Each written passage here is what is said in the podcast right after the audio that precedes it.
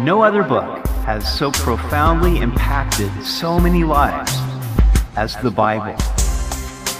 Welcome to Simply the Bible, the Through the Bible teaching program of Pastor Daryl Zachman of Calvary Chapel, Treasure Valley. Today we see where David writes about the blessings that come to those who remember the poor. He also grieves over his enemies and his own friend who betrays him. We hope you'll join us as Pastor Daryl continues in the Psalms on Simply the Bible. What is the greatest emotional pain a person can experience? Well, many things can cause us emotional pain, but surely betrayal must be near the top of the list. David experienced it, Christ experienced it, and most people experience betrayal at least once in their lives. You never forget it. We expect to get hit from outsiders, but when those close to us hit us, it hurts twice as much. In Psalm 41, David deals with the subject of betrayal, but he begins in an unexpected place. Psalm 41 Blessed is he who considers the poor. The Lord will deliver him in time of trouble. The Lord will preserve him and keep him alive, and he will be blessed on the earth. You will not deliver him to the will of his enemies. The Lord will strengthen him on his bed of illness. You will sustain him on his sick bed.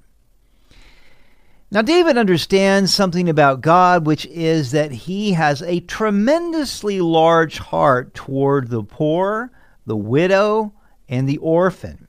And so the one who also considers the poor is going to have God on his side.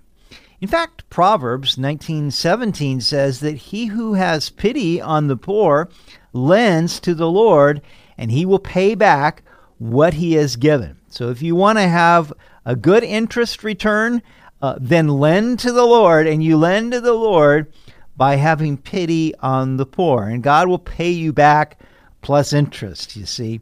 Now, this is the way God pays you back for being merciful toward the poor. First off, David says the Lord will deliver him in time of trouble. So God will deliver you out of your troubles. And then he will preserve you and keep you alive. If anybody can keep you alive and keep you safe, it's the Lord. And you'll be blessed on the earth. So again, you give to the poor, God makes it up to you. He blesses you while you're on the earth. As Jesus said, given it shall be given, pressed down, running over, poured out into your lap. And so it's just a great insurance policy, right? He will also deliver you from your enemies. Now, David certainly experienced that many times in his life. And finally, the Lord will strengthen and sustain you when you're on your sick bed. I think that's particularly useful right now in the current pandemic that we have to know that God will strengthen you if you're on a sick bed and he will sustain you. Verse 4 I said, Lord, be merciful to me. Heal my soul, for I have sinned against you. My enemies speak evil of me. When will he die and his name perish? And if he comes to see me, he speaks lies. His heart gathers iniquity to itself. When he goes out, he tells it. All who hate me whisper together against me. Against me they devise my hurt. An evil disease, they say, clings to him. And now that he lies down, he will rise up no more. So David begins saying, Lord, be merciful to me. Of course, Jesus said that is the one prayer God always answers Be merciful to me, O Lord, a sinner. David had a sensitive conscience. He knew that he fell short in many ways. And here he says, Lord, heal my soul, for I have sinned against you. Now, some people do have a sensitive conscience. They recognize that they fall short in many ways. Some people their conscience is seared. They don't have a sensitive conscience at all. But we see here, I think, one of the reasons why uh, David found favor with the Lord. Now he said, My enemies speak evil of me.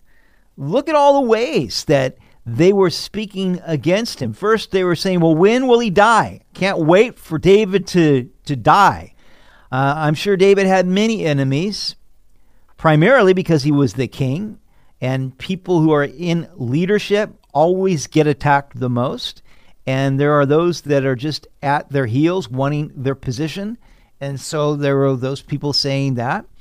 Uh, then my enemy comes in, he speaks lies to my face. He pretends that he's my friend, but he does so to gather information against me. You know, like uh, a reporter coming and pretending to be on your side and just only to gather information that they can then turn around and publish a story against you and, and slander you.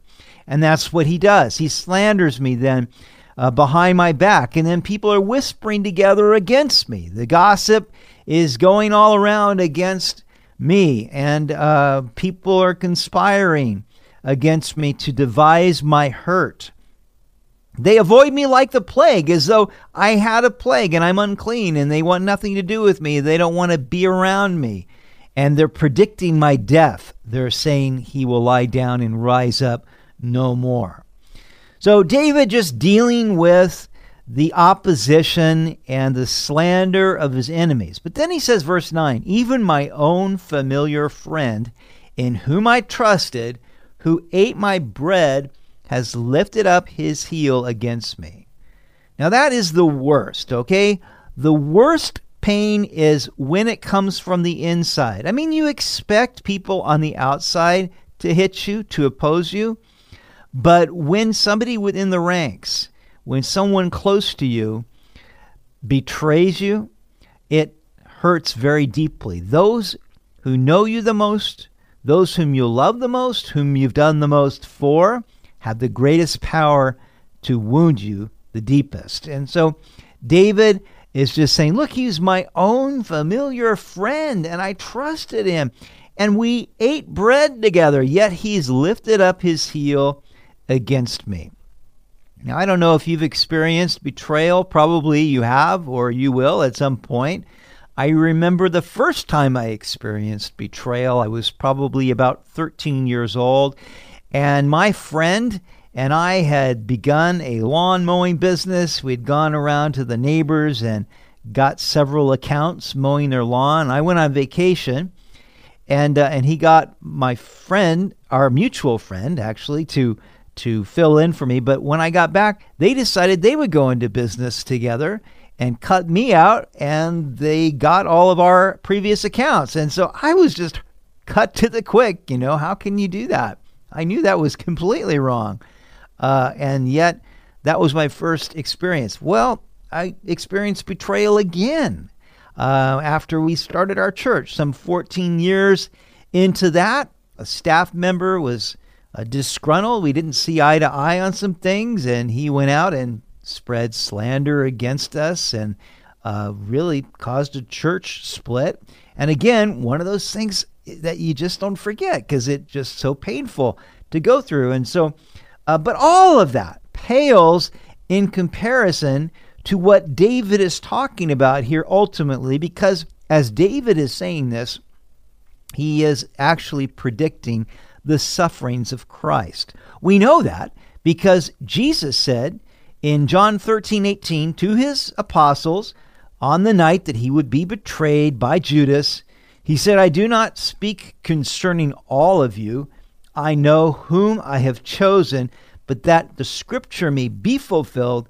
He who eats bread with me has lifted up his heel against me. So Jesus quoted this very psalm, Psalm 41, verse 9, saying, This is actually fulfilling the scripture now. I'm going to be betrayed just as David said. And so his betrayal, of course, is worse than any betrayal that any of us could experience because when he was betrayed by Judas for 30 pieces of silver, it, he was delivered over to the chief priests who crucified him. Now, none of us have gone through that. Uh, but that pain is very, very real. Verse 10 But you, O Lord, be merciful to me and raise me up that I may repay them.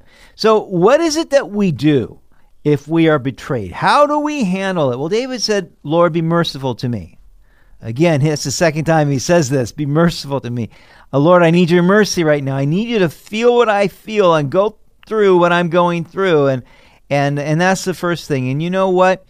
Uh, that's what we have in Christ because Jesus has been tempted in all ways like we are. He can relate to us. In fact, that's what it says in Hebrews 2:17. Therefore, in all things, he had to be made like his brethren, that he might be a merciful and faithful high priest in things pertaining to God, to make propitiation for the sins of the people. That is, to be that atoning sacrifice for us. For in that he himself has suffered, being tempted, he is able to aid those who are tempted. So, if you are feeling the pains of betrayal, just know Jesus has experienced that also. And if you experience betrayal, it's a part, a small part of the sufferings of Christ. You recall what Paul said. He said, I want to know Christ and the, the power of his resurrection, but also the fellowship of his suffering. So if we go through that, just know that we have a faithful, merciful high priest who's been there, who suffered through it, and he can minister to us mercy, comfort, and peace, even in the midst of something as painful as betrayal. Now, David said, Be merciful to me, raise me up, that I may repay them. Now, I don't really uh, see that that's our job. Of course, the Bible says, uh, God says, you know, vengeance is mine. It is mine to repay. I have found that if we will just trust the Lord with our cause, then he will take care of those who slander us or who are our enemy in some way or those who betray us. God will actually do a much better job taking care of the situation. Verse 11 By this I know that you are well pleased with me, because my enemy does not triumph over me. And that's the one thing I can say. You see that the enemy may intend this kind of evil in your life, but ultimately, the enemy does not triumph over the people of God. God makes sure of that. As for me, you uphold me in my integrity. May I just say that that's the most important thing to hold on to, even through the trials or betrayal or slander, whatever. Hold fast to your integrity. Know that you have done the right thing before the Lord. You know that, then God will uphold you in your integrity. And Set me before your face forever, David said. That was the one thing David had that his enemies could never steal from him the fact that David had the face of the Lord. He could go before the Lord and know that God received him. And that's our privilege. In fact, we have a greater privilege than David even had because we can go to the throne of grace into the very presence of the Lord anytime we want because of the atoning sacrifice of Jesus Christ. Finally, David says, Blessed be the Lord God of Israel from everlasting to everlasting. He praises the Lord forever because God has delivered him from all of his enemies, even from the one who betrayed him, and set him before the presence of the Lord forever. And if the Lord did that for David, he'll do it for you. You've been listening to Simply the Bible, the Through the Bible teaching program of Pastor Daryl Zachman of Calvary Chapel, Treasure Valley. For more information about our church, please visit our website at calvarytv.org. To listen to other episodes, go to 941thevoice.com or check out our podcast on iTunes or Spotify. If you have any questions or comments, please contact us through our website. Tomorrow, we'll see where the psalmist asks, Why are you cast down, O my soul? How do we deal with depression? Psalms 42 and 43 give us the answer. We hope you'll join us as we continue in the Psalms on Simply the Bible.